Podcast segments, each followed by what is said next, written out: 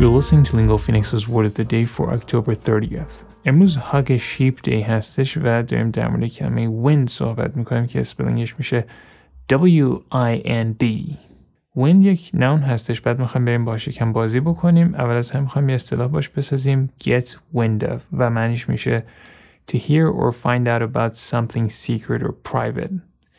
یه جوری میشه مثلا شسته آدم خبردار میشه از یه موضوعی When I got wind of the open position, I did not waste one minute before applying.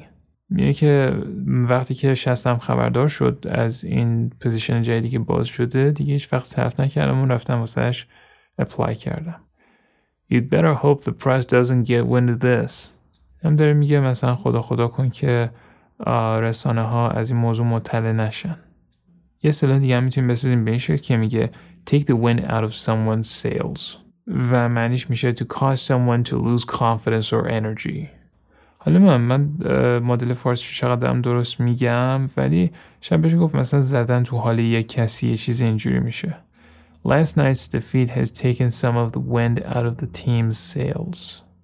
یا اینکه میشه گفت The team's star player was injured and it really took the wind out of their sails. و داره میگه مثلا اون بازیکن ستاره و شاخصی که داشتن آسیب دیده و زده تو حال تمام بازیکنهای اون تیم. With your word of the day, I'm Mohammed Gulpaygani. We love feedback. If you want to email us, our address is podcast@lingophoenix.com or you can find me directly on Twitter and message me there. My handle is at Mogul Thanks for listening, stay safe, and we'll see you back here tomorrow with a new word.